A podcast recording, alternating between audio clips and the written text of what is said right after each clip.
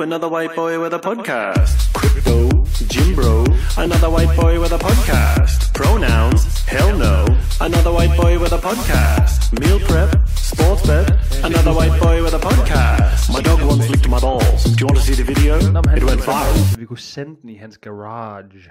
Hvad det, vil hedder, block det training. det vil jeg fucking gerne. Blocks, blocks training ude i... Hvornår var det sidst, I var marker dig? Ham, det var til Butchers for 100 år siden. Ja, jeg tror, han var min nummer to butchersmarker i sådan noget 2017 eller et eller andet. Og så har vi også været til Krona en gang. Vi har også været til Sweden Throwdown på hold. Firmandshold, ikke? Hvor I lavede det der crazy dødløft. Det var det der, Martine fik en diskus på en firmands dødløftstang. og hun har været skadet lige siden. Det er sådan noget seks år siden, hun er stadig Nej, nu, bømlet det er for sindssygt. Ja, det er faktisk crazy. Det er lidt synd for hende. Jeg har lige set to røde glenter parre sig herude på, øh, ude på marken. Så har jeg lige slået dem op i fuglebogen, for lige at kunne læse lidt op på dem. Det er slot, du har en fuglebog nu. Du er blevet Jeg har så fået country. to. Hvad, hvad er det for du? Jamen, det er fordi min, min papma, hun er naturvejleder. Og så spurgte jeg hende bare, om hun havde en fuglebog, jeg kunne få, for jeg har så mange fugle herude. Så har hun givet mig en fra 1995. What the fuck? Det er fucking grineren. Så kan man lige sidde og læse lidt op på kraver og råger og sådan noget. Og, Nå, okay, ravnen og, og rågen, sådan her kender du forskel på dem, ud over størrelsen og sådan noget. Og det var ufiltreret fitness. Podcast. velkommen til, nej, velkommen til fugle, fugle, Fugle special. Det, er fa- nu, Kasper Galmark, han sidder bare og spidser ører lige nu. Han sidder ude på den der, Han retter mig bare lige om lidt. Han skriver bare alt muligt. så griner Men hvordan går det, Holger? Jeg har ikke set dig længe. Det går godt. Jeg arbejder ja. bare, og du ved, livet. Du laver ikke en skid. Du sender snaps på alle tider af døgnet, hvor du ikke laver noget. Jamen, jeg er meget sådan, du ved, indtil, der er nogen, de kan godt sådan sidde og arbejde og snakke imens. Har Mm. du, kan du det? Nej. Du ved sådan, det, ham jeg skrev bachelor med for eksempel, han kunne bare sidde og snakke, imens han bare arbejdede. Jeg skal sådan, så arbejder jeg lige intens, uh, intens sådan i 20 minutter, og så holder jeg lige 10 minutters pause. Jamen, så 20 jeg, minutter. Jeg, jeg, føler, jeg føler, at det er lidt uhø, sådan ubehøvlet, når man sidder og kigger ind i skærm og snakker for på samtidig. Så jeg bryder mig ikke om det. True. Der, Arax. hvad hedder det? Det er jo en patch, her. Der kommer ufiltreret på Arkshop. Øhm, Det bliver så fedt. og tæt på tasken. Så det er bare lige et pre, et pre, det skal måske se sådan her ud faktisk. Nu ved jeg godt, der er jo ikke kamera på, men nu viser jeg dig det. Noget af den stil der. Det der, det vil være fedt. Sådan der måske, jeg ved det ikke. Så var det dem, der har skrevet derude om med merch og sådan noget. Det er ikke fordi, vi kommer til at lave det helt store merch-projekt til at starte med, med øhm, men det bliver nogle små patches, man kan sætte på tasken, så kan man lige vise folk, at man lytter til podcast, hvis man synes, det er sjovt. Jeg har en, sådan en, øh, hvad hedder det sådan noget, en beta-version på min taske. Men det var bare en, vi købte på nettet. Prototype. Prototype, ja, præcis. Mm. Hvad hedder det? Um, jeg skulle lige til at sige noget, nu mistede jeg tråden. Men uh, anyways, det var Ufiltreret Fitness episode 56. I lytter til Victor Mønter og Holger Svarts. Holger Schwartz. Og uh, det er jo dagen inden åben. Skal vi lige tage lidt åben? Dude, jeg er så excited. Jeg er lige blevet det i dag, fordi jeg har signet op. Men det er så lol, du skriver, at du er uforberedt. Og så sidder jeg bare og tænker, at du har trænet hårdt i sådan noget syv et Ja, halvt men år. det er også rigtigt. Og så bare sådan, hvad mener du med, du er uforberedt? Bare fordi du har holdt to hviledage i træk? Altså sådan, hvordan kan du Nej. være uforberedt? Nej, nej, men okay, det er nok mere fordi, at den her sæson er så... Øh, jeg har ikke de samme forventninger til det, som jeg har haft før, så jeg har heller ikke trænet sådan målrettet mod åben. Jeg har bare trænet. Men jeg ved godt, at man heller ikke skal træne målrettet Du mod laver åben. den er der, du, ikke- la- 100 p, du laver den der, hvor vi sidder om 6 måneder til sådan post-games interview, hvor du lige har vundet et eller andet event, og så er du sådan, yeah, this year I just didn't have any expectations, I was just training in my garage, and I had number two kid, and then all of a sudden, it just happened, og så sidder du bare der med din bedste sko nogensinde. Altså jeg vil sige ærligt, så sad jeg lige og kiggede på min leaderboard øh, fra sidste år, da jeg så havde meldt mig til her, for, her i formiddags. Mm. Og så så jeg, øh, jeg, blev, jeg blev nummer 55 i Open i, hvad hedder det, i min region sidste år, der i North America East. Det var sgu da meget godt. Hvad skal man blive for at komme med? Jeg tror det er 40. Var det ikke 60 sidste år? Jo, men det her det er jo Open. Og så Nå, når man kommer til, jeg lavede jo ikke individuelle quarterfinals, fordi at jeg øh, skulle lave team. Men kan du godt lave quarterfinals i år, når det, er det ikke der babyen kommer? Jeg ved ikke, hvornår der er quarterfinals. April, tror jeg. Det er jo nok lige der, hvor baby kommer. Så skal Pernille tage en tørn. Ja, hun er på hospitalet alligevel, du kan godt være nede og træne. Nu ser vi. Hvor, popul- hvor upopulær tror du, du ville være, hvis du faktisk bare var sådan, jeg skal lige lave øh, quarterfinals fem dage. Altså, hvis var vi lige er der, hun hjemme, fødte. hvis vi er hjemme, så laver indi- individuelt, det behøver vel ikke være i en boks, gør det det? Nej, nej. Det gør teamet. Så laver det bare herhjemme, hvis jeg kan. Jeg skal, Nå. altså, hvis vi alligevel har de der to ugers barsel, så vil vi jo gerne lave et eller andet alligevel. Altså, jeg tror ikke, hun skal hardcore træne der, de der to Ej, uger skal efter. nok gøre det godt. Men hvad der er åben i aften announcement. Hvad hedder det? Um, jeg har nogle ting til åben. Jeg gider ikke prøve at gætte. Men hvis du vil prøve at gætte, er du, skal du være velkommen. Jeg har givet op med at gætte. Nej, jeg gider det ikke. Jeg, jeg, jeg, har ingen, jeg har intet forhold til at, at skulle get workout. Nej, men det er jo det, og man gætter aldrig rigtigt. Og dem, der sidder og siger, de prøver at gætte det, hvis man går tilbage og kigger på deres predictions, og så hvad der faktisk kom, så er de jo aldrig tæt på. Det glemmer de også bare selv lidt at sige. De er sådan der, oh, I think for sure the thruster and muscle up is come. og så ser man sådan bagefter, så er det bare sådan noget, shot runner går på hænder. Jeg var sådan, okay, det var slet Ja, ikke ja. men whatever. Altså, jeg hørte, øh, at der er ikke noget tape annonceret, så det er jo ikke noget sådan, det begrænser det jo rimelig meget åbent. Jamen, jeg har hørt, at det er, øh, de bare ligesom fjerner floor plans, så man ligesom før i tiden bare kan, der behøver ikke være at måle op og alt det her. Altså, det bare skal være så simpelt og øh, inkluderende, Åh, at du ikke skal nice. sidde og have en, øh, en bachelor i ingeniør øh, for at kunne ligesom lave workeren. Kan du ikke huske nogle af de der sidste, når de er sat op? Jo, jo, hvor der var sådan noget seks streger og to ringe, og den skulle være en meter fra rigget, og fra til højre for rigget, hvis solen stod i zenit, så skulle dit ræb hænge to meter ned. Men det måtte ikke røre jorden, for hvis det rørte jorden, så skulle barbellen stå på skrå. Det var bare sådan, du sad bare og kiggede på det der forplan og var helt væk. Ja, men øh, og, og det altså, jeg tror også, at de bliver lidt ramt af det. Jeg tror ikke, der har været så god feedback på det. Jeg synes heller ikke, det virker som om folk er op at køre. så excited for Open mere. Det er lidt ærgerligt. Nej, jeg- ja, jeg ved, det, er men det er jo også blevet en ligegyldig stadie. Altså, og det er også en af mine anker, jeg har, eller det er en af mine ankerne med, med folk, men folk, der har lavet CrossFit i nogle år nu, de hænger fast i den gamle Open mentalitet. Altså, vi har jo det her morgenhold, fredag morgen, vi træner, og generelt bare træner hårdt under Open, og bare træner.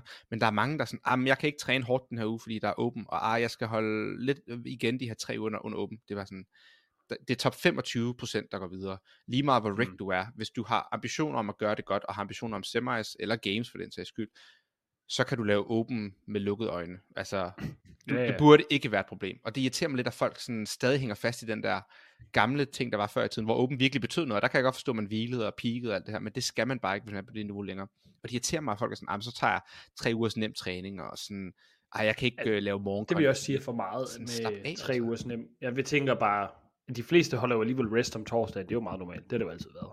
Ja, men så er de sådan, ah, men øh, hvis vi skal lave redo om søndagen eller mandagen, så kan jeg altså ikke træne hele weekenden. Bare sådan, hvad snakker om? Okay, jeg tænker bare fredag, og så træne igen lørdag. Ja da, selvfølgelig. Open fredag, og en session bagefter, og så træne lørdag. Det er helt normalt. Open workouten bliver min ene session om fredag. Hvad tror Måske du? lige? Har du et gæt til i morgen? Bare kom med et gæt. Ingenting. Jo, et Jeg ved det ikke. Sig Bro, sjovt. Sig et eller jeg har andet. ikke engang tænkt over det. Jeg tror, det bliver... Strict muscle up. Okay, sygt. Det kunne være fedt. Så vinder jeg i Danmark. Det må jeg gøre. Det gør mindre de Fuck, jeg tænkte over det den anden dag, at folk de poster helt vildt meget, at de øver strict ring muscle up, for jeg sådan tænker, damn, det er sent. De er Altså ikke, også fordi, ikke på grund af open, men bare sådan, det føler jeg, at det var noget, man lavede i gamle dage. Det har Miguel altid programmeret meget Men af. de er altså også dårlige til det, det må jeg bare sige. Så laver de sådan, accumulate 10 good reps. Så det bare what? Det er jo bare sådan et sæt. Hvad foregår der? altså, Kan du huske sidst, vi var i Aarhus, hvor vi øh, muscle, og, muscle og, hvad hedder det, muscle uppet off? Jo. Lavede du ikke sådan noget 11 eller sådan noget der? Ja, jeg tror, det var 9 måske. Jeg kan huske, at Victor Måske Skyt ikke 13 kunne lave dem. ja, han har også grindet det efterfølgende. Men jeg ved ikke, om det er sådan en, øh, det er sådan en new school ting. Ej, det er jo også lidt en skill, og hvis man ikke har et level 1, så ved man det jo ikke. True.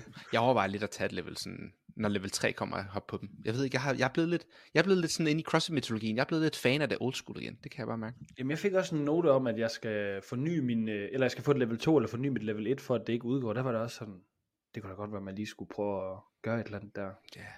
Hvis du gør det, så sig lige til, jeg vil godt være med. Når det så er sagt, det her med sådan at være motiveret. Jeg har holdt to hviledage i træk nu. Det er torsdag. Jeg har hvilet torsdag hele dagen i dag. Jeg havde tænkt mig at tage sauna måske. Jeg har også hvilet onsdag, og øh, tirsdag der løb jeg kun. Det føles helt fucked. Altså i går jeg kom hjem fra arbejde der, om eftermiddagen. Du har lige siddet og kaldt folk ud for det her. Ja, men jeg ved det godt. Nej, men det er fuck, jeg ved ikke, jeg frøler også bare. Men det er bare sådan... Nej, men jeg har været så doven den her uge. Jeg ved ikke, hvad der sker. Det er egentlig ikke, fordi jeg er nervøs for åben på den måde. Det er bare, jeg har været doven. Så kommer jeg hjem fra arbejde, så jeg holder fandme bare en hviledag. Og så havde jeg jo fem timer fri. Og det føltes sådan helt forkert, sådan onsdag, og ikke at skulle ned og træne. Man havde, jeg havde så meget tid. Jeg nåede at spille fire timers LOL. Jeg nåede at sidde og skrive mail. Og se, ja, det er helt sygt. Du skal ikke være efter mig med screen øh, time, når du bare spiller fire timer på computeren, og du så også har brugt telefonen ved siden af. Nej, men jeg hører jo podcast imens, så jeg føler, at jeg får noget godt ud af det. men ja, jeg ved det ikke. Det, er bare, det føles bare sygt sådan... På en eller anden måde er jeg også blevet mere øm af at hvile. Altså, jeg er ikke frisk nu her på torsdagen på tredje dagen. Nej, men altså, i går, hvorfor hvilede du der? Jeg var Var det bare en hård arbejdsdag, og så... Nej, jeg gad bare ikke. Jeg var bare sådan der, fuck det, jeg gider ikke træne. Jeg ved ikke, det, jeg er lidt umotiveret, det bliver går. Nå, Jeg tror, jeg har en af de dage der. En af de uger måske. Det kan er være blevet gammel. Så, du skal jo bare... Du, det er også fint nok, men det går op og ned i træning, og det gør det bare. Så har du nede nu, så er du klar til quarterfinals. Ja, men så, ofte tit, når det er nede, så har jeg disciplin til at holde det øh, ikke nede. Forstår du, mener? Jamen, hvad sker der? Det er fordi alle de andre, de skal træne noget bestemt og sådan noget, og så har du ikke lige nogen, der hænger dig op på det, eller hvad? Nej, jeg var bare sådan, jeg gad mig ikke. Jeg sad i toget på vej hjem, og så cyklede, og så cyklede jeg bare hjem. Og så satte jeg mig hjem, og så var jeg sådan, "Nej, jeg tager ikke noget at træne. Hvad sagde Gustav og Asbjørn? Kaldte de dig ikke ud? Jeg havde faktisk inviteret dem, og de skrev, at de ikke ville træne. Så da de også skrev nej, så tænkte jeg, at jeg dropper det. Nå, der skulle de altså... Hov, de være dem, der øhm, Gustav og Asbjørn, mine to gamle venner fra folkeskole og universitetet, de øh, skal jo lave Open fra fjerde år nu. Face to face. Let's go. Hvem har du i år? Gustav har vundet den tre år træk nu. jo. Asbjørn, han bliver nødt til at tage den. Jeg Det har jo tænker hæppet jeg på- også. Jeg har, blevet, jeg har hæppet på ham alle år. Jamen, jeg har også haft det med til vægtløftning på det seneste, og styrketræning. Altså, han er blevet stærkere. Men på en eller anden måde, så kommer Gustav med sin sådan... Det er jo fordi, han har vandret i ørkenen i 3000 år med sit folk. Altså sådan... Han er bare... han har bare sådan en Også, eller anden... øh, Gustav, han er også sådan... Øh, jeg tror, han er, han- er willing til bare... Altså, koste hvad det vil. Ja, han bevæger sig Det bare... ved, så jeg har ikke set dem køre en åben i liv, levende til live. Ja, men øh, hvis man er i København, kan man komme ud og se mit trykkeriet på, øh, på Så sygt, 12. bare møder 100 mennesker op, der skal se det. det kunne være fucking grinert. Jeg tænkte Nå. faktisk over, jeg snakkede Ja. lige med Marie om det, vi kunne jo godt sådan øh, opfordre alle boksene derude, hvis de har sådan noget Friday Night Lights, jeg ved godt, at du øh, synes, at Open skal være lidt low-key, men sådan community-mæssigt, der synes jeg jo, at det er mega godt, man støtter op omkring det. Ja, helt sikkert. Jeg godt Når jeg folk- snakker åben, og det skal folk lige huske på, så snakker jeg jo for eliten, altså, eller Ja. ja. toppen. Dem, der har mål om at komme videre, der er åben bare en ligegyldig ting. Men det her med øh, community og så videre, det er jo noget helt andet. Det er en helt anden snak. Ja, der tænker jeg på, om vi ikke sådan, øh, hvis folk derude sidder og er med i en boks, som gør noget, så når I poster nogle videoer med det, så prøv lige at tagge os. Altså, at det er et stort arrangement, så vi lige kan få lov at se, hvad, hvad folk de gør derude. Jeg vil i hvert fald gerne lige se, at folk Ja. de støtter op omkring det. Jeg havde også, der var nogen, der skrev og snakkede om, at vi skulle have lavet sådan noget, hvor vi tog rundt til forskellige bokse hver fredag og lavede åben. Og var ligesom med til, så var vi med i Aarhus Friday Night Lights, og så var vi med i Herning eller et eller andet. Altså det, det ville vi egentlig også godt have gjort, og det havde jeg tænkt mig at gøre, men man er jo ligesom låst til sin boks, hvis man skal videre med hold, så skal man lave det i den boks, man Ja. stiller op for. Så jeg er låst i København. Men Jeg tror folk, at vi ikke laver andet end det her. Jeg ved det ikke. Jeg var sad og tænkte sådan, jeg har fuldtidsjob, altså sådan, uh, det tager jo sin tid. rundt og besøge otte bokse her i Åben. Øh, okay. Ej, det kunne Hvad- være nice. Har vi mere med åben? Skal vi lave nogle live announcements? Skal vi prøve at gøre det måske? Ikke announcements, Jamen, øh, uh, live reactions hedder det. Det kan vi godt. Altså, hvis du øh, går live på øh, ufiltreret Instagram, så inviter mig lige til en live. Det er jo klokken 21, vi kan bare lige være i 5 minutter. Ja, jamen, det kan vi godt lide. Initial thoughts. Ej, jeg har også godt set, Rønnow laver den også med øh, Mundvejler. Nå, med krudtvejler? Ja, ja, Mundvejler. det gør han bare. Ham du Hvad ikke lov til at følge. Har du mere til åben?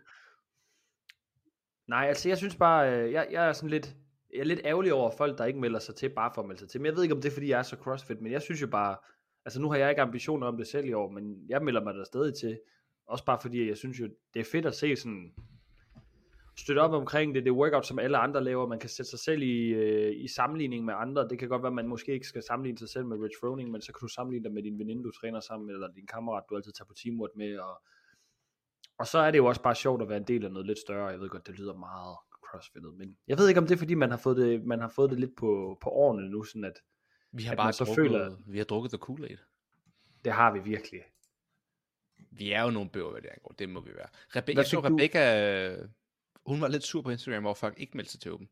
Ja, Jeg vil sige, hun er jeg, også jeg, var enig, boxmanager, ikke? jeg var enig i alle hendes stories, men jeg vil også sige, jeg synes, det var måske en lidt spøjs ting at hænge sig op på. Altså sådan, hvis man skal vælge at kalde folk ud for et eller andet på nettet, så er det måske ikke det der. Så kan man vælge noget lidt mere kontroversielt. Men jeg giver hende ret, altså der er lidt dårlig tilknytning. Der. Når jeg så de reelle tal, det var sådan noget der, 800 mennesker, der var tilmeldt eller et eller andet. Det er jo, det er jo ingenting. Det er dårligt. Det er jo ingenting. Altså, jeg ved ikke om... Bo- Arca alene har er jo ude i- 21.000 medlemmer. 21.000 har Arca. Og så 800, der meldte sig til åben. Jeg var helt sådan, what the fuck. Jeg troede, vi var flere. Jeg troede, der var altså, 10.000, der meldte sig til måske. Bare i Danmark. Altså nu har vi jo, et- vi har et reach her.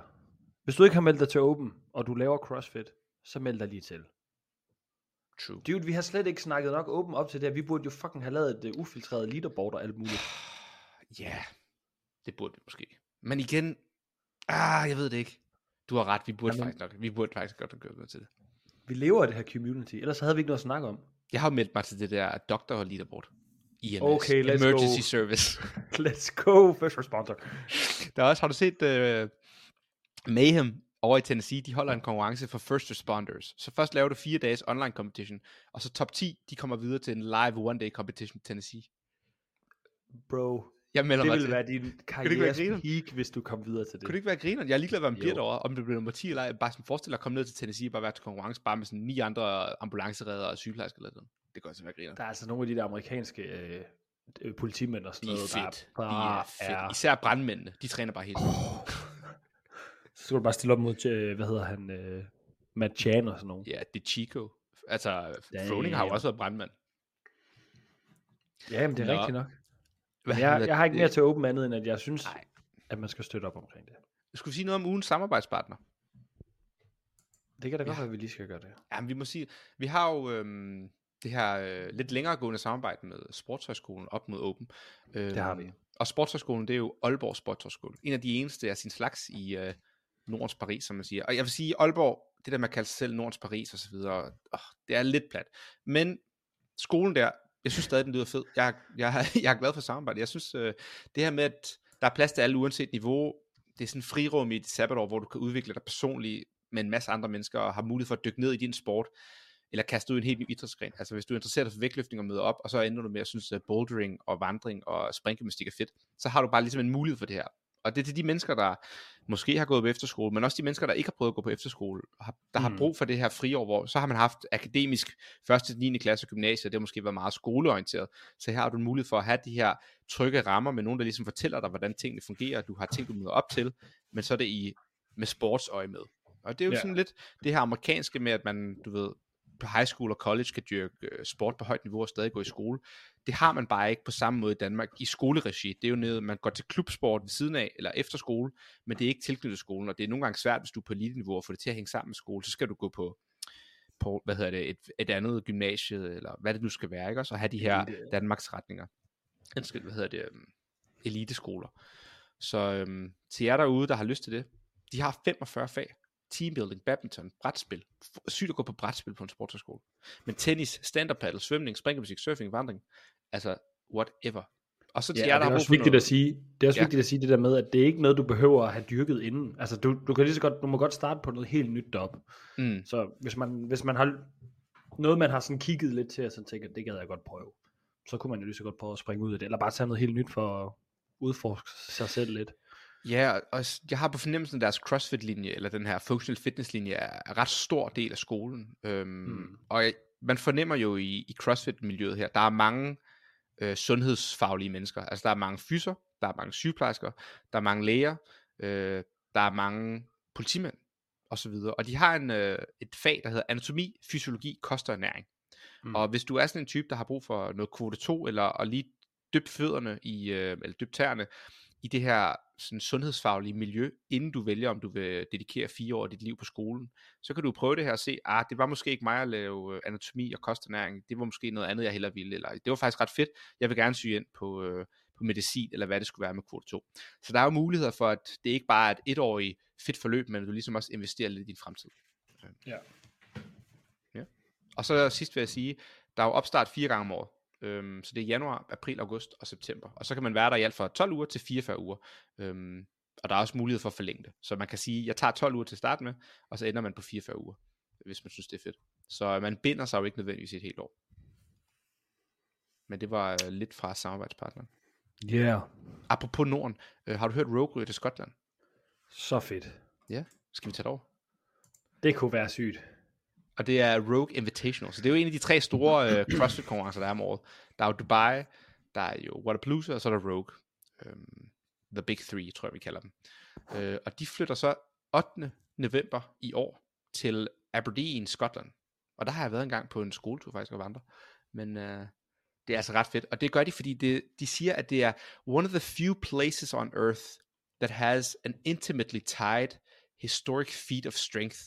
Og det er jo sådan noget med at bære på sten og kaste på de her store sække over en, øh, hvad hedder det, sådan nogle høje bygninger, mens du går i kilt, og det er noget med at bære øh, sådan de der sten med, hvad hedder det? Highland øh, Games. Highland Games, lige præcis, alt det der Highland Games, de har jo den der lange pæl, så sådan en 5 meter lang telefonpæl, de skal sådan løbe med og så kaste, og der er det her med, at de skal, øh, altså alt muligt random shit.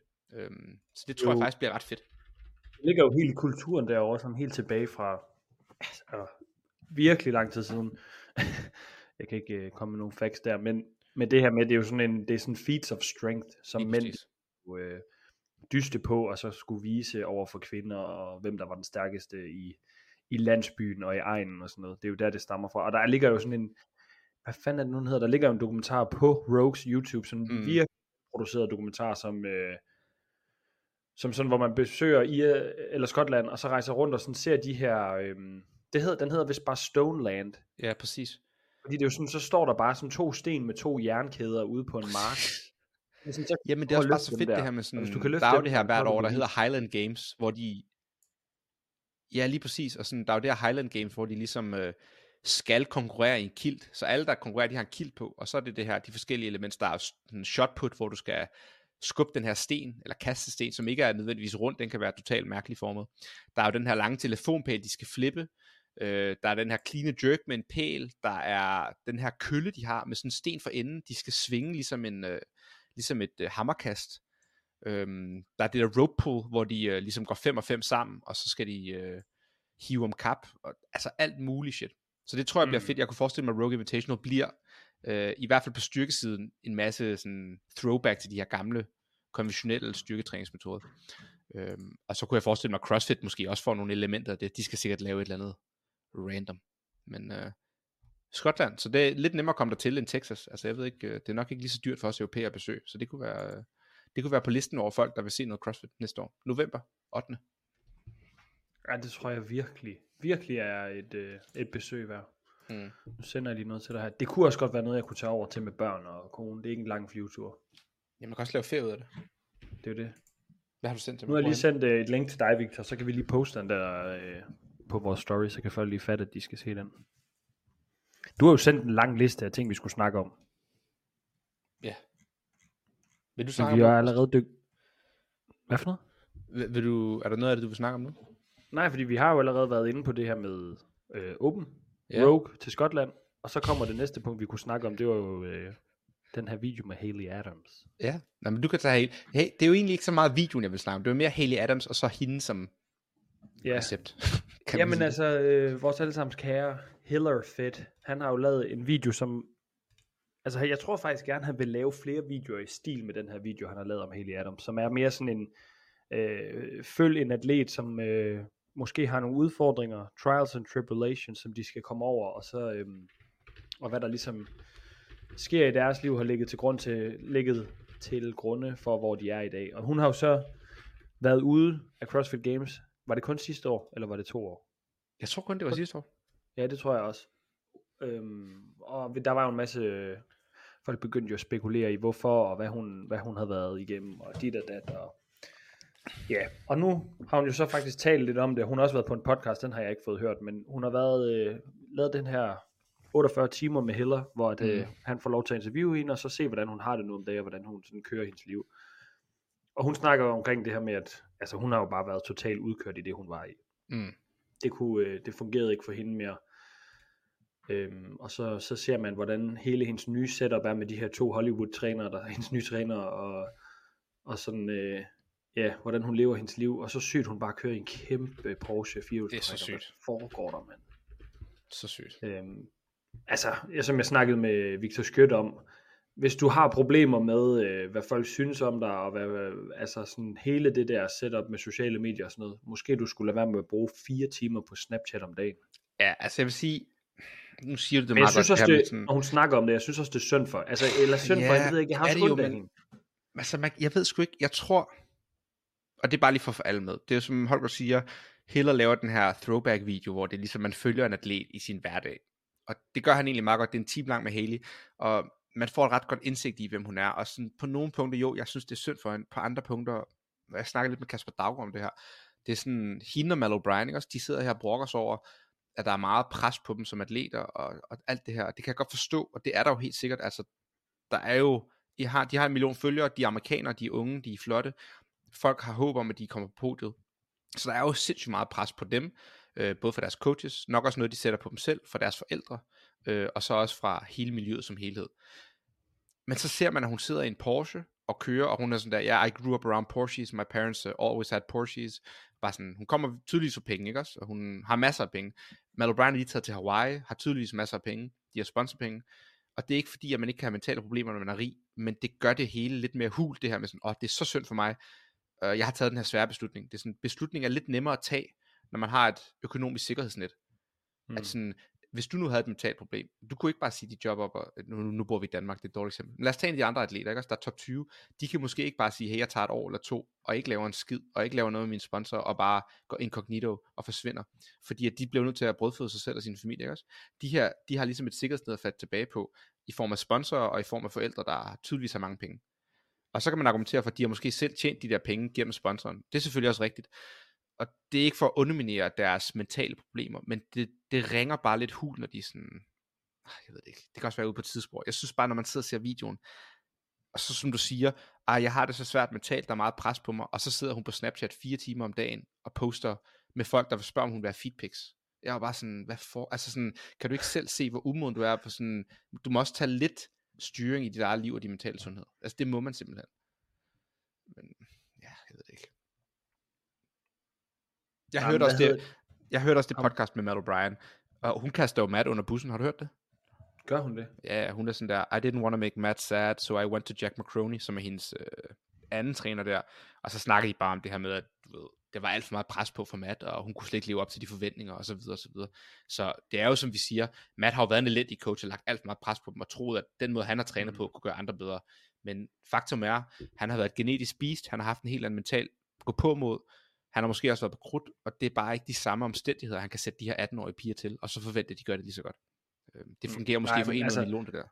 Og ja, det går jo også bare begge veje. Det er også sådan, han siger jo, altså han har jo altid øh, brystet sig på, at han var sådan, når jeg er færdig, så laver jeg et program, som er det, jeg har lavet. Ja, ja. Så man må jo også godt vide sådan, man må jo også tænke sig selv til sådan, okay, alle ved jo, det snakker vi også om i sidste podcast der med, alle ved jo, at han bare har siddet og tortureret sig selv i den der kælder der. Han har Mm. bare været sådan, han har kunne leve i det der ja kvarter planlagte schema hele dagen.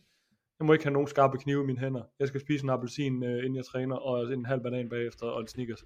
Du ved, alt har været planlagt for ham, og det har fungeret for ham. Han har selv, så har han jo været ude at sige, jeg laver et program, hvor alle kan få den pakke, jeg har kørt på mig selv. Mm. Og man kan sige, det er en, han er jo nok en dårlig træner i og med, at han så ikke kan omstille det til at få andre med, altså få det til at virke for andre.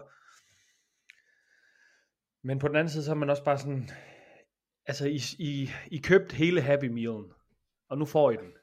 Men altså, yeah. det er fandme svært, ikke? Fordi det er også bare sådan, hvad er det, han vil? Ja, men det er det samme, nu snakker vi her om Haley med sådan, jeg ved ikke, hvad synes du om den video der? Synes du, alt det hun siger er nice nok, eller hvad? Man ser jo ligesom, øh, hvis man ikke har set noget, den er en time lang, vi kan lige opsummere det. Man følger Haley, så følger man hendes to nye coaches, som er en eller anden irriterende pige, og hans irriterende kæreste. Altså, der, hun har den mest den der øh, california. Ja, ja. Meget Du ved, hvad, ved du, California hvilken accent jeg snakker om? Ja, Den der, som Meget tjeneren bruger for at få lidt øh, ekstra drikkepenge. Ja, Ja, så irriterende. Nå, men de der to coaches, der er super irriterende, og sådan rigtig sådan holistiske, og sådan, øh, ah, hvis hun ikke vil stille op til games eller konkurrere, så vil vi stadig være hendes bedste venner og besøge hende hver dag. Jeg var sådan, det er jo fucking løgn. Altså sådan, så snart hun stopper med at samarbejde med så har jeg ikke tænkt at besøge hende hver dag. Men whatever. Man følger ligesom øh, de to coaches og Haleys nye liv i et nyt gym i hendes gamle øh, hjemby, og så interviewer den skiftevis Haley og de her to coaches, hvor de snakker om hendes beslutning om at gå fra Mayhem og vælge nye coaches. Og så snakker de om hendes syn på programmering og så videre og så videre.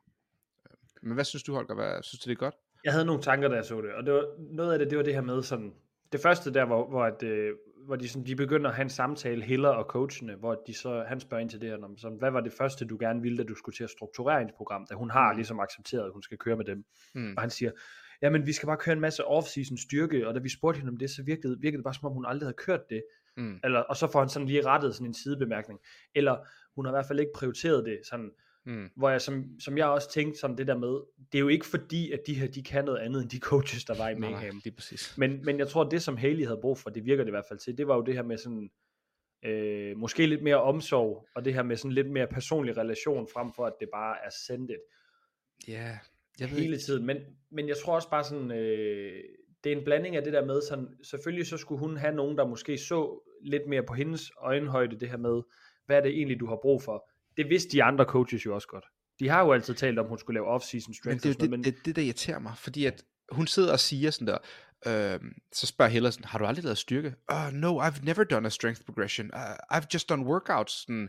Og så siger coachen, yeah, when I showed her the strength progression, she'd never seen it. Jeg var sådan, det er jo fucking løgn. Altså, vi ved jo alle sammen, at Mayhem laver styrkeproduktion. Hun har trænet med Froning. At hun så ikke har fulgt det, Strength, eller at en hun, ikke, at styrketræner. hun ikke har fulgt det, eller hun ikke har lyttet efter, når de har forklaret det, eller de måske ikke har dummet hende så meget ned og forklaret hende i bloggen, sådan, nu skal du lave 4 gange 4 squat på 70%. Det betyder, at du skal køre 4 gange 4 på 70%, fordi næste uge skal du køre 4 gange 3 på 75%. At de ikke måske har forklaret det og det ud i pap, betyder jo ikke, at det ikke har været der, eller der ikke har været diskussioner om det. Og det her med, at hun så sidder og kaster Mayhem under bussen i en en time lang interview, hun har været med dem i 5 eller 6 år, og hun sidder og siger sådan, ah, men de så ikke i øjenhøjde med mig, og de forklarer mig ikke styrkeprogressionerne, og så videre. Og jeg Synes bare du, sådan, det var så slemt med at smide dem under? Ja, altså synes jeg hvis vi det ved, hun har været med Tasia der, hendes coach og bedste veninde i sådan noget to-tre år, og hver gang hun sidder med dem, dengang, når man så interviewet, så var sådan, oh yes, Tasia is the best coach, she looks me eye to eye, uh, I'm making so much progress, I'm so happy. Og nu sidder hun Mm. nu og siger, ej, jeg var slet ikke glad, de så mig ikke øje til øje, jeg lavede ikke styrke. Og så sidder hun og siger, now, nu ser de mig øje til øje, nu styrketræner, nu er jeg glad. Og det er bare sådan, det, det skal man bare huske, alle de her atleter, de siger altid, der hvor de er lige nu, er det bedste sted, der hvor de er lige nu, er de stærkest, der hvor de er lige nu, er de gladest, og der hvor de er, har de det bedste support network. Så går der et år eller to, så skifter de coaches, så siger de det samme. Det vil altid være det samme. Altså man siger altid, der hvor man er, går det bedst. Så det, det er en del af spillet, det skal man bare huske. Og sådan, jeg synes det er mærkeligt, hun kaster dem under bussen. Og sådan, jeg synes det er lidt barnagtigt det her med, at hun er sådan, nu er jeg glad, fordi nu kan de give mig fokus 24-7. Bare sådan, hvad fuck forventer du af mennesker? Altså det er to coaches, du betaler sådan noget 2.500 kroner om måneden for at coache dig. Hvor meget tid forventer du lige, de ligger i dig? Så skriver hun sådan, jamen jeg er glad, for de skriver til mig kvart i 9 om morgenen, nu skal jeg komme til træning. Og så klokken 17 skriver de igen, nu skal vi huske at træne. Bare sådan, styrer du dit eget fucking liv? Sådan, hvor meget forventer du, at folk bakker op om din hverdag? Altså sådan, du kan også kan tage lidt ansvar for din egen træning og liv. Altså det er som om, hun har brug for at blive babysat, eller babysittet, og det er det, hun er glad for. Og jeg sidder bare og tænker sådan, så sidder de der to coaches og siger sådan, ah, men vi er bare så glade for Haley, hun er bare sådan en stor del i vores liv. Jeg, bare, jeg kendte hende fire måneder, slap nu af. Og sådan. Hvis hun vælger ikke at lave open i år, eller lave games, og bare vil være et glad menneske, så vil vi stadig støtte op om, og vi vil stadig ringe til hende hver dag og spørge, hvordan det går. Jeg var sådan, det er jo løgn. Hvis hun flytter tilbage til Mayhem, og stopper med at betale jer, så går der sådan en uge, så stopper I det med at ringe til hende hver dag. Altså sådan er verden jo bare, og man, det er bare så nemt at gennemskue det der platte, fucking prætentiøse, Tror du amerikanske det der? måde. Tror du det, som du sidder og siger? Ja, for hun sidder og siger det samme med Tasha. Og Tasha is the, my, the best friend of my life, and I'm gonna uh, see her every day of my life, and we're best friends. Og nu er hun jo bare flyttet og ser dem aldrig. Det er jo Mm. sådan der. Altså Jeg ved det ikke. Altså, jeg, jeg tror måske lidt mere på det, end du gør. Men jeg, det er også fordi, hun siger, at altså, jeg, vi ved jo, hun flytter der tilbage, som hun gør, fordi at hun gerne vil væk fra det hele. Og så, øh, så begynder hun lige så stille at træne med de her folk her, uden at der er nogen mål. Og, jeg ser måske det bedste i folk, men jeg tror ikke, at de der to, de ser en ødelagt ung pige dengang, og så tænker, nu tager vi hende ind under vingen, og så kan det være, at vi har en Games øh, top 10 atlet om øh, Det tror et jeg. halvt år. Tror du bare, det er sådan en ond plan? Nej, ikke sådan, det er den ondeste plan, men jeg tror der selvfølgelig, han sidder og siger sådan, vi vil støtte hende lige meget, om hun er gamesatlet. Sådan, det er jo løgn. I støtter hende netop kun, fordi hun er gamesatlet. De ligger jo tydeligvis ikke lige så meget tid i alle deres andre atleter. Hmm. Det Jamen, kan det er jo lige så meget, hun har er jo jo så også en træningspartner for øh, konen der, fordi hun er jo med syv gange regionals atlet, eller hvad fanden er det? Ja, altså konen er begyndt at træne med Haley. Konen træner Ja. tydeligvis ikke med andre atleter, de har haft i gymmet de sidste fem år. De har haft det i gym, jeg ved ikke hvor længe. Dem, dem træner hun ikke Men med. det lyder det også bare mærkeligt sådan, de har jo ikke andre games atleter, eller øh, semifinale atleter, fordi de tjener penge på at være øh, træner for de her Hollywood folk. det siger også noget. Jeg ved ikke, jeg synes, det kan godt være, at det ikke er deres eneste motiv, at Jeg tror, de skal alle fra gøre den her gamesatlet god. Men selvfølgelig, når du ser en, en 20-årig gamesatlet, der er top 10 i verden, der måske er et af de største navne i sporten, så ser du altså også muligheder. Det gør de jo. Ja, det gør du nok. Hvis det var dig eller mig, der skrev til dem, ville de ikke investere lige så meget tid i os. Det er jo stensikkert. Selvfølgelig ville de det. Det blev 161 i Open sidste år. Jeg ved ja, ja. Men også det her med sådan, hun er sådan, ah, men nu er det rigtige sted. Nu styrketræner jeg rigtigt. Sådan. Og så ser man hende bare lave, og så er de sådan, ah, men vi sagde til hende, hun skulle, når hun styrketrænede, og hun lavede et sæt snatch, så skulle hun huske at sætte sig ned og holde pause mellem snatchen. Og sådan, okay, fucking uh, indsigt eller hvad? Altså sådan, og sådan, hvor dum har hun været inden? Hvis Haley ikke selv har vidst det derinde, sådan, hvor lidt har hun hørt efter? Hvor lidt har hun set på Rich løfte og alle de andre? Hun har været omringet af nogle af de bedste i verden Mm. i hele sin karriere. Og hun forstår ikke, at man skal hvile mellem sæt, for eksempel. Eller sådan, jeg forstår bare ikke. De sidder og siger, som om til- det er sådan en åbenbaring. Og det var så sygt, så sagde vi til hende, hun skulle sætte sig ned mellem snatchen. Og lige pludselig blev hun bare meget stærkere. Bare sådan, no shit Sherlock. Altså sådan, hvor dumme tror I, vi er? Ja, tror du, det tænkte jeg nemlig over, da jeg så den, tror du, at Mayhem, det er mest for the bros? Ja. De det er altså et dude program, tror du ikke det? Jo, de er, jo, Det er dude Når program. du sådan ser deres træning, det er dudes. Ja, og det, ja, men det giver dig ret i. Der er meget bænk, der er meget sandbag clean, det er meget boys, det er på Fronings præmisser.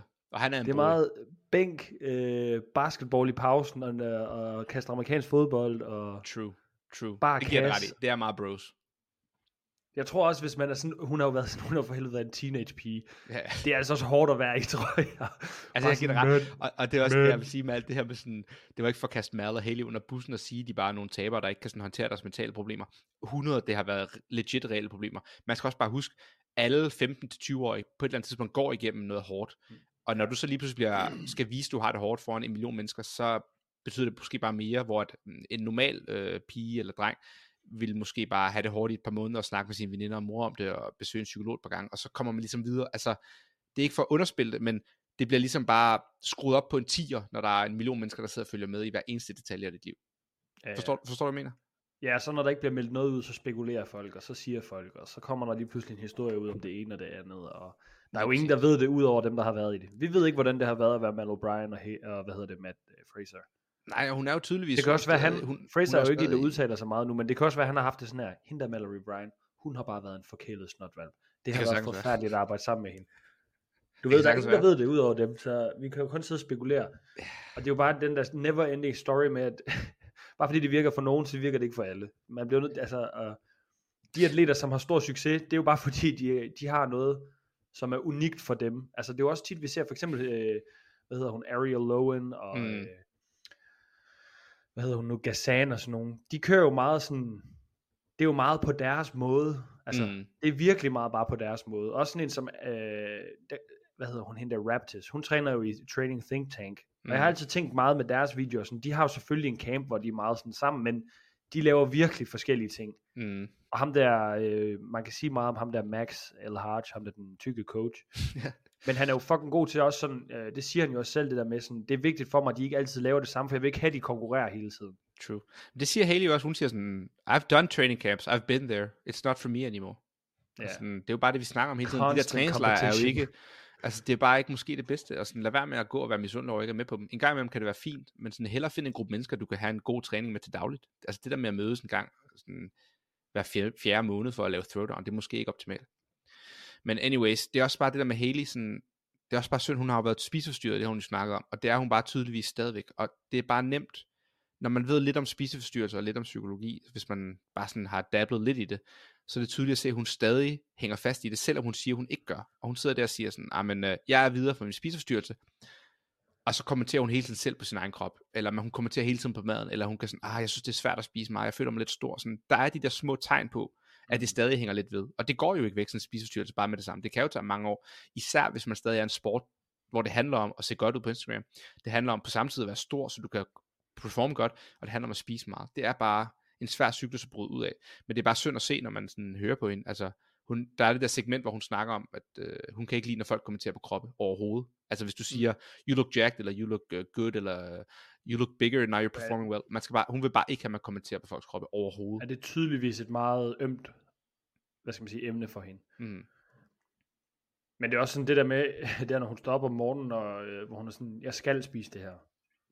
Præcis. Så det, det, jeg ved ikke, om det er det, de der coaches gør, der er så godt for hende. Altså, fordi jeg tænker ikke, de gør meget anderledes med træningen, man men det kan være, at den der personlige relation, den er god for hende i forhold til, at der er nogen, der er over hende i forhold til, at hun spiser noget, eller hun måske ikke synes, at hun er klam og ulækker at se på, eller hvad det er. Altså, nu sidder vi her to øh, hvide mænd, der ikke sådan selv har dablet med spiseforstyrrelser, bare snakker om, hvad piger synes om deres egen krop.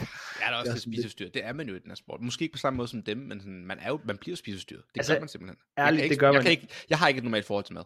Det godt være, du, det har du nok faktisk. Der er Astrid nok de eneste to, jeg kender. De fleste har altså ikke et normalt forhold til mad.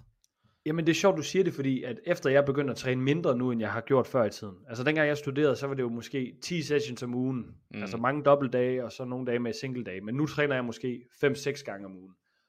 Og det, altså uden sådan, jeg gør jo ikke noget anderledes, end jeg gjorde før. Men jeg tænker nogle gange sådan, okay, burde jeg måske lige lade være med at spise en pose slik, fordi at nu er jeg ikke bare det der fucking fyr, der bare øh, Mm. forbrænder alting. Altså, jeg kan nok godt stadig spise... Ja, ja, så gør jeg det alligevel. Men du ved, jeg har aldrig ser haft du nogensinde noget, før. jeg har brug for at vide, ser du nogensinde noget mad, så tænker du, det ser lækkert ud, det vil jeg ikke spise. Det gør jeg nemlig Nej, tit. Jeg ser tit mad, så sådan, åh, det Nej, ser godt hvis ud. det ser lækkert Det ud. skal jeg Det er mere sådan, det er mere sådan, hvis der er noget fucking klamt. Altså, Hvad hvis du nu øh, sidder og Hvis spiser vi for eksempel til er frokost og på arbejdet. Hvad hvis du Hvis sidder der er til aftensmad, og du har spist en portion, du er helt mæt, eller du er sådan rimelig mæt, du kan godt spise en portion mere, men du burde måske ikke, men det er lidt lækkert. Går du så op og tager en portion mere? Ja. Og så bliver du sådan overmæt. Ja, ja, så har jeg bare ondt i maven. Jamen det er også det, sådan, det gør jeg nemlig også, men så sidder jeg og har dårligt samvittighed over det. Det er mere sådan, for eksempel, hvis der er nogen, der køber sådan noget nasty kage fra Føtex, Ja. og på arbejdet. Så kan jeg godt være sådan, så kan jeg godt tage et stykke, og så tænke sådan, okay, det var lidt klamt. Og så før i tiden, så havde jeg bare spist mere, fordi jeg tænkte, jeg skal bare have så mange kalorier som muligt. Så nu, nu kan jeg godt være sådan, jeg tror, jeg tager en appelsin i stedet for. Men det er også fordi, det ikke er nice jo. Altså du ved, det kan godt være lidt Hvad nice, hvis du nu for eksempel til morgenmad er sådan, ah, i dag har jeg lyst til pandekager. Laver du det så bare? Ja, ja. det er det, jeg mener. Du har et normalt forhold til det. Jeg vil være sådan, Ja, ej, det har jeg ikke godt af. Jeg må hellere spise noget skyr og granola, eller hvad fanden jeg spiser. Men det her det er fucking sjovt, vi snakker om det her, fordi jeg har også tænkt meget over det der, det er jo så sjovt på Instagram med de her, a day in a life in a, a something something who eats, who don't, who doesn't eat poison and eats real food og sådan noget. Og så er det bare en eller anden amatør, der løber halvmarathon, så kan bænke øh, 140 kilo eller sådan noget. Hvor man så ser, jeg sendte den også til dig for noget tid siden, sådan Ja. en af de bedste college løbere i verden, han spiser bare som et almindeligt menneske. Ja, præcis. Han spiser bare sådan, sådan, sådan jamen jeg prøver bare at spise nok frugt og grønt, ligesom Jakob Simonsen siger, og så drikker jeg bare vand med elektrolytter. Men for jeg vil også bare sige, de der mennesker der, der er noget med os. Der er nogen, der bare har gen, altså sådan en som ham, du, du sendte mig der. Han vil være hakket og atletisk, om han så spiste vingummi hele dagen. Forstår du, hvad jeg mener? Altså han kan Det ved spise jeg hvad godt. som helst. Sådan, der er jo nogen, der bare responderer dårligt på maden, eller fordøjer maden dårligere for en anden kalorie. Altså, man har altid sagt det der, en kalorie er en kalorie er en kalorie. Og det visker er rigtigt. Men der er jo også nogen, der fordøjer maden anderledes, og så er en kalorie lige pludselig ikke en kalorie. Og der er andre med folk, hvis du spiser 500 kalorier i noget, og jeg spiser det samme, optager du måske alle 500, og jeg optager måske ikke dem alle sammen, eller omvendt, og noget med næring, og hvordan ens krop omdanner det, og så videre. Der er alt muligt. Det er mere komplekst end som så. Og det er ikke for at Det ved sige, at kalorier ikke er en kalorie, og man ikke taber sig, hvis man øh, spiser mindre, men det er ikke alt sammen helt lige. Altså, Nej, det det Astrid ikke, kan jo spise men- straight up, jeg tror straight up, Astrid spiser 4.500 kalorier om dagen. Og hun er, hun har venet sig på maven nogle gange også. Hvis jeg gjorde det samme, ville jeg bare blive fed. Hun er helt slem. Så det er sådan, der er jo noget i det, og det er jo ikke fordi, hun træner mere end os andre. Altså når I skal i off-season, så bliver du nødt til at få hende til at bulk bulk. Altså sådan, at hun bliver Jamen, hun kraftig. prøver. Er du klar, hvor meget hun spiser til morgenmad her? Hun, Hun kommer hjem her fra morgen. Hun kommer fra arbejde i morges klokken øh, 7. Så har hun købt et brød med for bæren. Så spiser hun sådan noget 6 stykker brød med et tykt lag smør og et æg på hver og ost. Og så laver hun en smoothie ved siden af. Og Hun spiser ikke sådan- seks æg, nu skal du ikke sidde og lyve. Det er rigtigt. Seks æg! 6 æg. Og så har hun Victor. også en, øh, en smoothie. Og der er smør på alt det der, og der er ost på. Er det ikke sygt? Det er jo sådan noget... Seks æg, er. spiser hun seks æg? Ja, også 6 stykker brød. Og det er sådan noget brød for hard, du ved. Du De store, det der surdejsbrød. Er det ikke sygt? Nå, men det jeg vil sige med det der, det var jo bare, at jeg kan nogle gange godt blive påvirket af det. Så tænker jeg sådan, fuck, jeg skal ikke spise andet end kød. Jeg skal bare spise kød og frugt. Fordi jeg bare ser så meget lort. Og så ser jeg lige pludselig sådan en, øh, den bedste 200 meter løber i verden, der bare sådan, om jeg spiser en burrito med øh, æg og bacon til morgenmad, så spiser jeg lige lidt frugt, og så spiser jeg nogle ris og nogle... Der er bare så meget lort på Instagram. Det er helt... Det er helt sygt, og man skal, folk de kan sådan nemt sidde og sige, Holger, du skal ikke sidde og blive påvirket, du skal ikke, du, alt det der du ser, bla, bla, bla. Prøv her, hvis man ser det, man, du kan jo ikke lade være med at tænke over det. Nej, Har du ikke også set ham der Eddie der? Jo, jo, men jeg kan også godt, det går over i trends i det der, ikke også? Altså det er sådan, først var det glutenfrit, så skulle det være sukkerfrit, så skulle det være fedtfrit. Nu er det meget sådan noget, nu skal du spise carnivore. Altså det er jo bare keto, der er kommet tilbage. Altså keto Ja. for 10 år siden, det er jo carnivore nu. Nu er carnivore bare super populært. Men keto er jo faldet totalt ud af popularitet, men det er jo det samme. Altså sådan, der er bare trends i det der. Og så sidder de der fyre på Instagram med en million følgere og sidder og siger, du skal spise den her, du skal træne så meget. Og så glemmer de bare at sige, at de selv tager steroider og anavar for at se så hakket ud. Altså sådan, virkeligheden er bare noget Men det er jo heller ikke atleter. andet. Det er jo ikke atleter, det er jo det der er så sygt, de sidder og siger, hvad man skal spise for at være den, det bedste menneske. Sådan, du er ikke en atlet. Jeg vil hellere se, hvad, hvad en fucking Ironman uh, World Champ han spiser, og hvad De spiser college uh, prodigy inden for et eller andet andet, han spiser. Men, Kan du men godt det er huske også ham det der, med- Marshall Lynch, eller hvad hedder han? Han spiser bare Skittles hele tiden. Men det er også det der med sådan, du, vi snakker om spiseforstyrrelser, og så siger du sådan, ah, men der er måske ikke så mange, der er spiseforstyrret. Der er mange måder at være spiseforstyrret på. De her mennesker, Ja, ja, der kun spiser kød på Instagram, eller sådan carnivore diet, de er jo også spiseforstyrret. De kan jo ikke spise andet end det. Ligesom Nej, en nej, spiseforstyrret ung pige, lad os sige, man tager en anoreksipige på 13 år, eller en, der har bulimi eller øh, ortoreksi, der sådan, de skal spise deres havregryn med peanut butter klokken 8, og hvis de ikke spiser et eller andet klokken 5 igen, og de har spist for meget, altså sådan, det skal være skemalagt, og det skal være helt perfekt, for ellers er deres øh, kost fucked. Det er det samme med de her fyre på 25, der sidder med, med steroider helt op til ørerne. Hvis de ikke får spist deres kød til morgenmad, og one pound of lean beef og 10 æg til frokost, så er det også bare helt forkert. Altså, de er jo også spiseforstyrret, og det går bare alle veje. Sådan, man skal bare huske, det kommer i mange former. Øhm, og man bliver bare påvirket af det. Altså, det gør man. Altså, jeg er ikke kostvejleder, og jeg har ingen uddannelse inden for det her, så det er bare sådan, hvordan jeg har det. Men jeg synes bare altid, at det har fungeret for mig. Bare lave fucking hjemmelavet mad. Bare lave du mad. har også gode gener. Det ved jeg godt, men jeg snakker heller ikke om, hvordan man ser ud, men også bare, hvordan man føler sig. Ja, du det er rigtigt. Lav mad selv. Lav det med mange grøntsager. Køb noget ordentligt kød, og så køb lidt mindre af det. Altså, jeg, jeg ved ikke noget om, om det er rigtigt eller forkert. Jeg synes bare, at det giver mening at lave rigtig mad. Ja, det ved vi jo også godt. Ligesom dengang, kan du huske der, da vi begyndte at lave fitness, og det var sådan, åh, du skal have protein cookies, og alt skulle være proteinagtigt. Og når Ja. man kigger på det der mad nu, er man bare sådan, fuck, det var noget uselt noget med sådan noget 47 så e-nummer og nasty. 13 ingredienser. Altså sådan, det var bare så dårlig kvalitet. Og det var bare for at få protein. Så hellere bare spise noget. Også det, ham der Eddie der. Fuck ham der Eddie. Men han har også ret i det der med, lad være med at købe det der hvide brød, hvor der er fucking 46 ingredienser i. True. Du kan Ja, lave brød med gær, vand, øh, Noget jeg, vil, mel og jamen, salt. jeg er enig. Og noget jeg vil sige med moderne kostvejledere, der er meget den her bevægelse hos kostvejledere. Sådan, en kalorie en kalorie, der er ikke noget usund mad.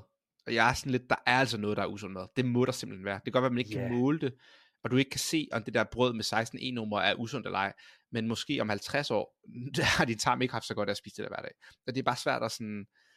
Eller så lever du så sundt med andre parametre i dit liv, at det måske er, ikke er muligt at, at det studere, udvejer men- det ligesom. Præcis, men der må bare være noget. Altså, der er mad, der er usund. Du kan ikke fortælle mig, at en Oreo er sund. Det kan du, jeg kan bare ikke blive overtalt. Det kan jeg simpelthen ikke det er blive. fint nok. Du skal bare lade være med at spise det æg, du har tænkt dig at spise til morgenmad.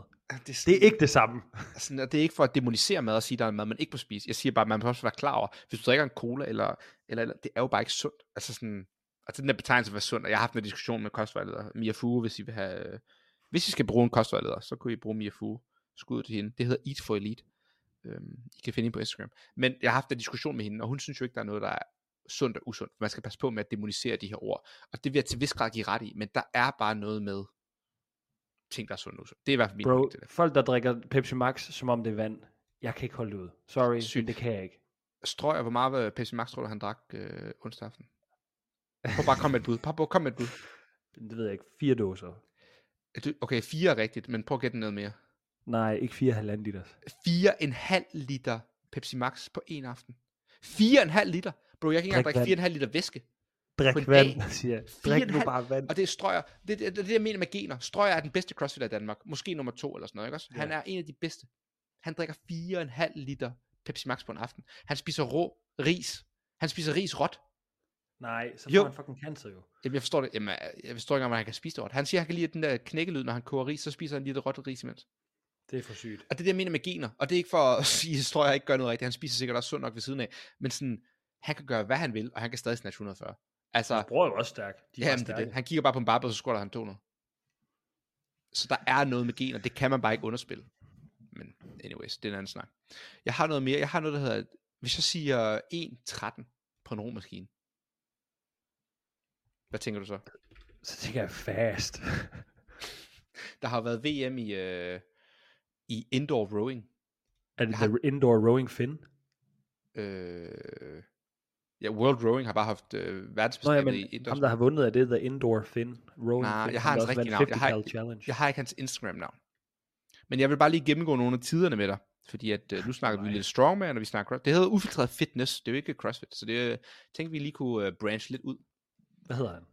Jamen, nu finder jeg den til dig. Så det er i den åbne kategori. Det er den kategori, der hedder øh, 23 år Alright. til 39 år. Det er sådan den bedste kategori. Og det er 500 meter tiden her. Den bedste tid er 1.13 på en 500 meter. 1.13 Nej. på Jonas Kuivalainen. Han er fra Finland. Det er Så har, vi, øh, så har vi Thomas Wilson på et, et millisekund langsommere. 1.13,3 for Great Britain. Chris Scott 1.15. Så har vi en svensker 1.16. Og de her tider, det er jo ikke fordi jeg kender de her mennesker, jeg kender ikke meget miljøet, men sådan 1.13 på en 500 meter, det er fandme nede med hurtigt. Jeg kan ikke engang få den der ned, tror jeg. Jeg kan straight up ikke få den der ned. Det er fandme hurtigt.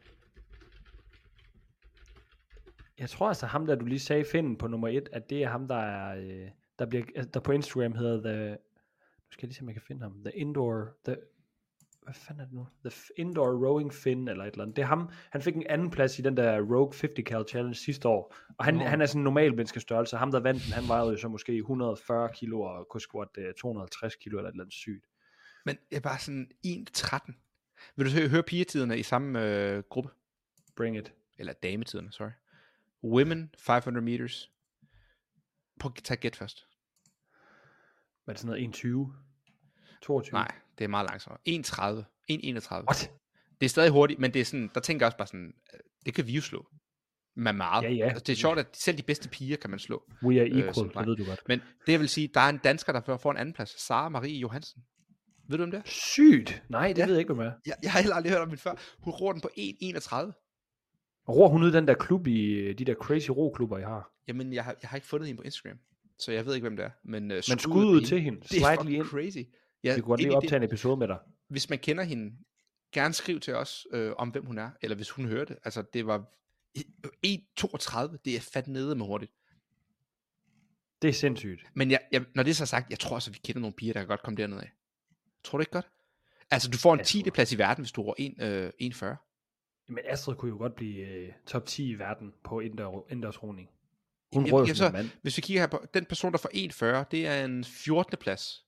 Det er den dårligste. Det er 1,40. Det tror jeg godt, Astrid og Mollerup og Rebecca sådan ville kunne. Tror du ikke? Eller er det mig, der er helt væk? 1,40, 500 meter. Ja, det er en gang, så er de færdige. Bum. Det kan Astrid da easy, kan hun ikke det? Kan hun tror ikke jeg lave så- det eftermiddag, og så filme det? Så Jeg kan tror, hun kan lave gøre. 1,37 eller sådan noget. Eller, jeg ved ikke, om jeg er helt væk. Det tror jeg altså godt, de kan. Sygt, hvis hun lige kunne lave en uofficiel bronze til, til eftermiddagstræning. Bronze, så skal hun ned på 1,33. Det er hurtigt. Ja, det...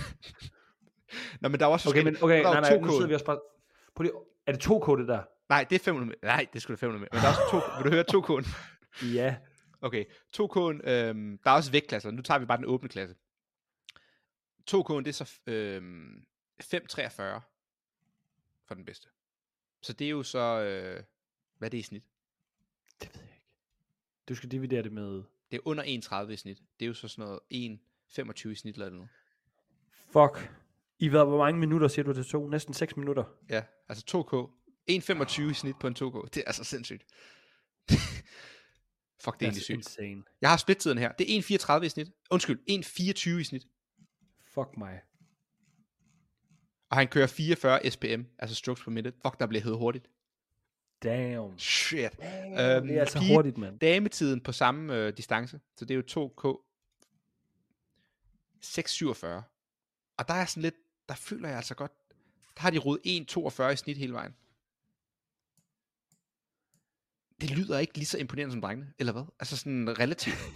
relativt er det Jeg, ikke tror, lige så... jeg, vil, jeg vil sige, jeg tror, at kvindelige crossfitter er tættere på øh, de gode rotider, end mandlige crossfitter er. Ja, det, det er det, jeg prøver at sige, fordi at, altså, som mænd, de er jo sådan der, det er jo helt crazy, hvor meget bedre end de er også. Men nogle af de her dametider er jo ikke sådan, i forhold til de crossfitter, vi kender, er de da ikke voldsomme. Eller er jeg bare helt off?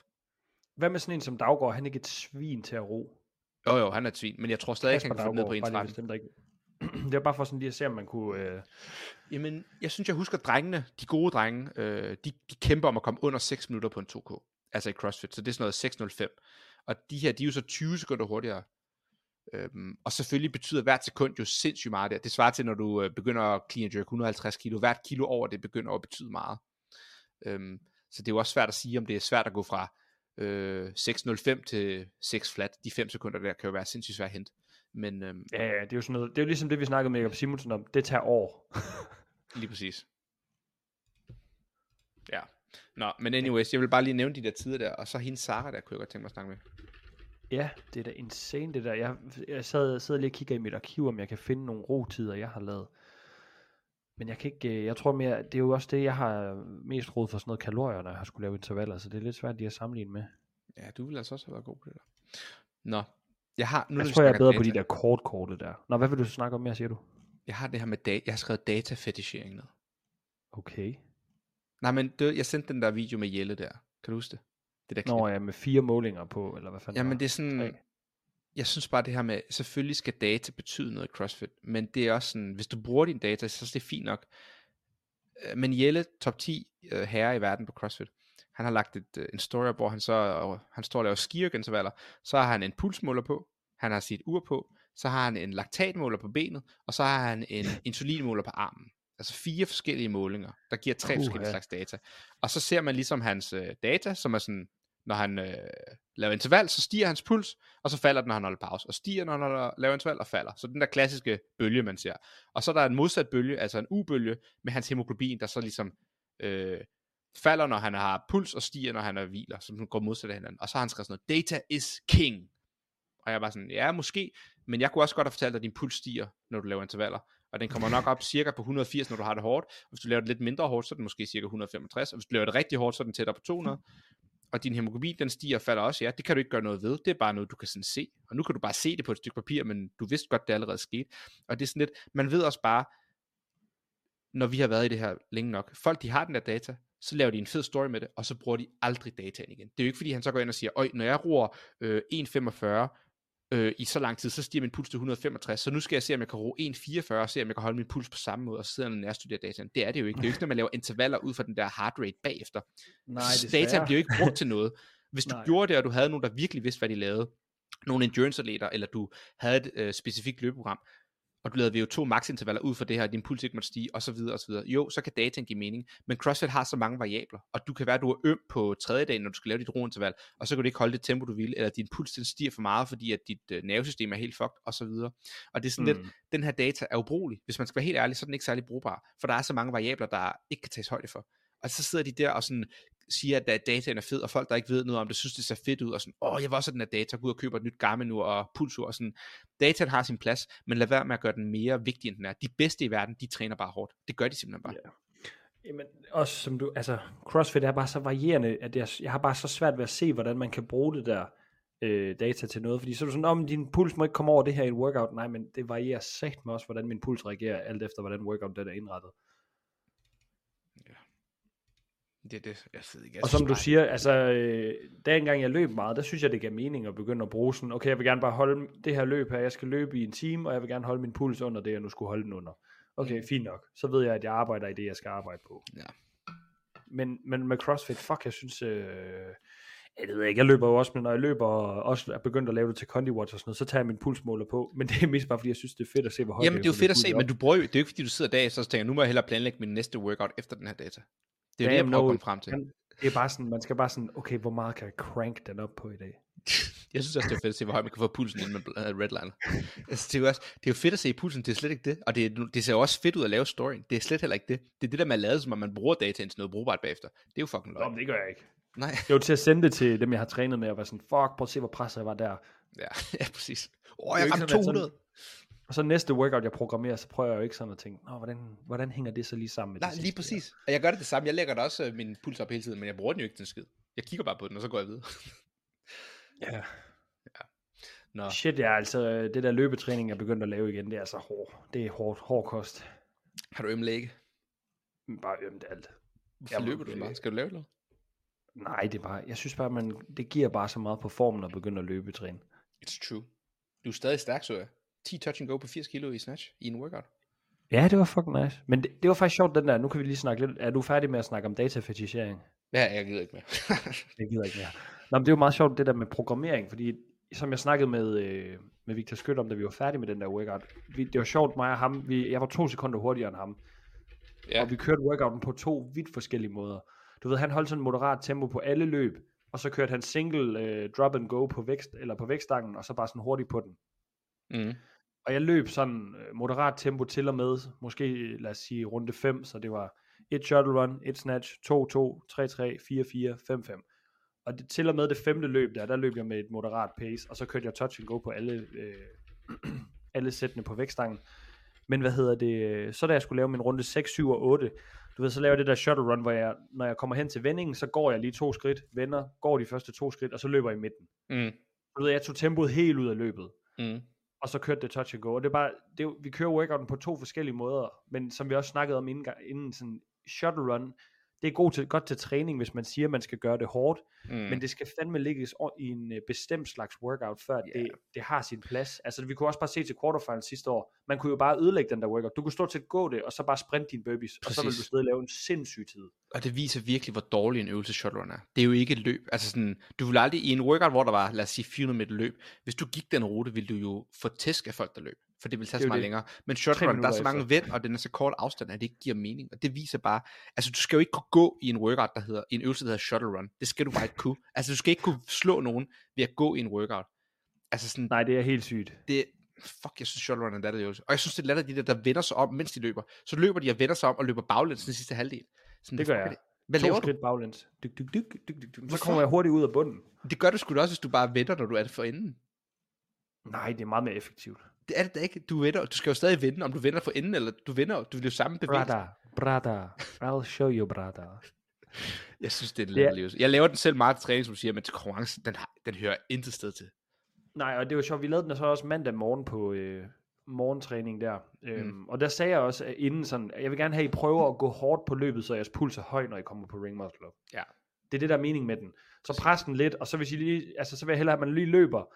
Og jeg kom jo så selv til at gøre det modsatte, men jeg vil hellere have haft, at man løber over stregen, og så holder pausen Mm. lige to sekunder, og så hopper op i ring muscle up. Men man kommer jo bare til den sidste bane der, der kan du lige så godt bare lige vende gripsen om og kalke op, og så gå, og så gå hen til Præcis. øvelsen og gå i gang. Præcis. Og så er det jo en lorteøvelse. Jeg giver dig ret. Men er det ugens workout, apropos? 1 til 8.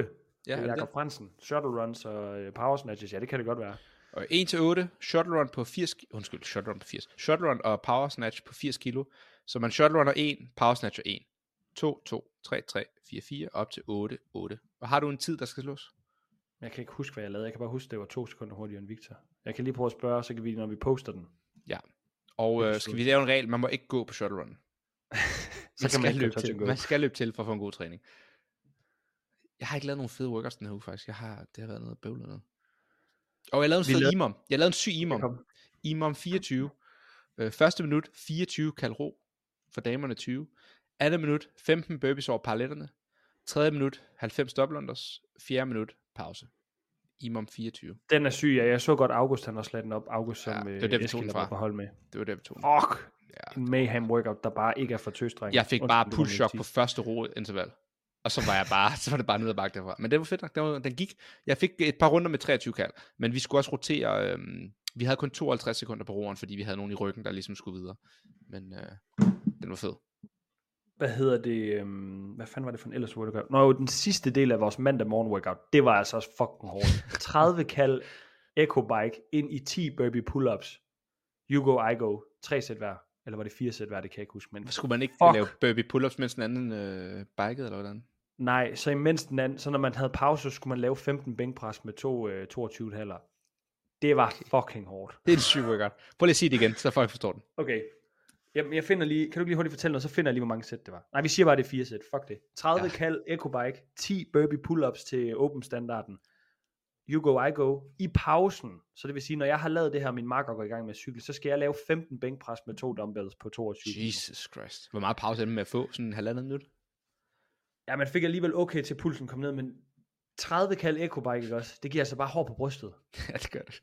Men når det er sagt, I bliver nødt til at stille jeres fucking maskiner ordentligt der om morgenen. Det er kaos, når jeg ser de her stories. Der er bare sådan noget, vidste, løber rundt og laver en eller anden sådan snatch, og de andre står og laver bænkpres og muscle ups. Det er bare kaos, og der står sådan fire forskellige slags maskiner. De står hulter der bulter. Der er en eller anden, der ligger og bænker og er ved at få sådan en ro øh, håndtag i hovedet, og sådan, det er kaos. Please stil det ordentligt, når jeg er sådan. Jeg får sådan helt stress på vegne af jer. Ja, du, du skrev også bare til mig, der er jo en, der får en fucking dumbbell i hovedet, hvis I ikke tager jer sammen. Det ser også bare federe ud, når det står på linje. Så kan man sådan rigtig se, hvem der fører. Ja, men det er fordi, det er ikke noget, jeg gider ikke, at det skal være sådan noget, hvor jeg står og far til træning. Vi, Nej, jeg, men man siger bare, hey, træne. stille ordentligt. Uh, roningen på linje, og så går man i gang. Altså, sådan, det er jo ikke svært. Nej, true. Nå, jeg har ikke mere øh, på programmet, Holger. Vi har også ramt en time. Jamen, vi har slet ikke snakket om det der programmering, som øh, Nå ja. Hebner gør. Nej, hvad fuck snakker jeg om? Hopper. Taylor, Taylor Midself. Det er faktisk fedt. Det vil jeg sige, øhm, jeg synes faktisk på et tidspunkt, at vi skal lave et program om programmering. Men hvis man vil se, hvordan eliten programmerer til sig selv, og det er faktisk et rigtig godt indblik i, øh, jeg synes det er sådan lidt behind the scenes -agtigt. men hvis man går på YouTube og googler Taylor Mitchelf and Jason Hopper, deres episode 2, det er to dygtige crossfitter, øh, og man kan sige, hvad man vil om Jason Hopper. Altså, han har været til games. Han er en fucking bøv, men han har været til games. Han er jo dygtig. Og det er fuck, to de hygger sig. dudes, der skal ligesom møde op til træning, og de har ikke noget program med sig, eller de har måske begge to program øh, hver for sig, og de vil godt træne sammen. Så de er sådan, hey, hvordan skal vi gøre det her? Den måde, de ligesom brainstormer, det er et indblik i, hvordan man burde kunne programmere til selv. Det er sådan, Mm. hvis det bare er mig og Holger, vi bruger som eksempel, så er det sådan, hey Holger, hvad har du lyst til i dag? Jamen, jeg har, jeg har lavet thrusters i dag, så jeg vil ikke lave noget benbøj. Fint. Okay, hvad med toastbar? Ja, det er fint. Så skriver de toastbar på tavlen. Okay, vil du øh, have lavet noget maskinenart? Ja, lad os prøve at løbe. Godt, så skriver han løberen op. Øhm, skal vi lave noget pres? Ja, hvilken slags? Bænk. Ja, vi skriver bænk op, så kigger han over. Ah, bænkene de er optaget. Lad os lave dips i stedet for. Fint, så skriver de dips. Og så derfra, så begynder de bare at brainstorme en workout, så sådan, vil du have en AMRAP? Ah, jeg vil godt have noget, der tager lidt længere tid. Lad os ramme sådan noget 15 minutter. ah, lad os sige 17. Okay, så skriver de sådan, okay, cirka 17 minutter, så begynder de at regne ud, okay, vi skal løbe så så meget, bænk, det tager 1 minut, toast to bar, det tager 2, så er vi på 6 minutter, yes. Og så på den måde, de bygger en workout op, det er bare så fed, organisk måde at lave CrossFit på. Og det ender med at være en sygt god workout, og en fed måde at programmere på, og de får en virkelig god træning, og så sidder de på Mm. bagkant og ligesom øh, gennemgår, hvordan workouten gik for dem, og man kan se dem lave den. Det er bare nice, og det er sådan, man behøver altså ikke et program for, det er ikke raketvidenskab, det er bare simpelt at skrive de her ting op. Lav, hvad du har lyst til, og sådan, prøv at være lidt klog med det. Det er ikke så svært. Også det, altså de havde jo sådan, for, øh, de havde tænkt før, for, de havde tænkt førhen, begge to sådan, hvad, hvad, hvad kunne jeg godt tænke mig, hvad kunne jeg godt tænke mig, og så mødes de jo bare lidt på midten og finder et godt leje i det, og det er jo også det, der er CrossFit, altså Præcis. det er jo godt, at der er nogle andre, der kommer med nogle øh, inputs til, hvad de synes, man skal lave, så man måske kommer til at lave nogle ting, man egentlig ikke selv havde tænkt sig at lave. Det er jo Lige det, der er præcis. hele CrossFit. Øh. Og det er det, du siger der, fordi at sådan, man kan godt fornemme, at sådan, Taylor for eksempel, han prøver at dominere lidt mere. Han er sådan, jeg vil godt have, at vi laver 30 bænkpres. Og så er Jason Hopper sådan der, nej, nej, vi laver øh, 30 dips og øh, hop over. Og så skal man være lidt høflig og hoppe med på det. Og så ender Taylor med at lave noget, han ikke har lyst til, nødvendigvis. Eller ikke ville have Mm. gjort det på den måde. Men får stadig en god workout. Og det er det der, som du siger, man bliver nogle gange presset ud i ikke bare at køre det, man sådan har lyst til at cherrypick. Øhm, Så ja, det er jo det gode selvfølgelig ved at køre et program. Der følger du jo, hvad der står. Så der kan du aldrig cherrypick. Men der er bias i alle programmer. Det skal man også bare ja. huske. Altså, Matt Fraser har en bias på sin måde, Phil Hesketh har det på sin måde, og mm, Froning har det på sin anden måde. Altså, der er bare bias i det. Så hvis man selv vil prøve at undgå det, så kan man jo gøre det selv. Mm. Har du mere? Nej. Jeg tror Nej. også, jeg. Det er fordi, jeg sidder stadig og leder efter fucking rotider, mens vi snakker. Er det er din rotid, eller hvad? ja, men jeg kan ikke finde det. Okay, det er fair. Jeg tror, du kunne, jeg tror, du kunne ruge en 2K på 606. Hvis jeg fandt det eneste, jeg lige fandt, det var, at jeg lavede en 10K, hvor jeg havde... Øh, sygt, jeg har 10 km på det. Føj. Men der havde jeg et pace på 1,52. Det tror jeg, Jeg, er godt, jeg tror, du kan ro under 1,40 på en... Øh... Og jeg har lavet en 5K med 1,45 i pace for lang tid siden. Ja, det er meget standard crossfit, ikke? Det tror jeg. Nå. Holger, det var ufiltreret fitness. Tak fordi I lyttede med. Jeg ved ikke, hvordan stopper jeg? Jim Bro, another white boy with a podcast. Pronouns, hell no. Another white boy with a podcast. Meal prep, sports bet, another white boy with a podcast. My dog once licked my balls. Do you want to see the video? It went viral.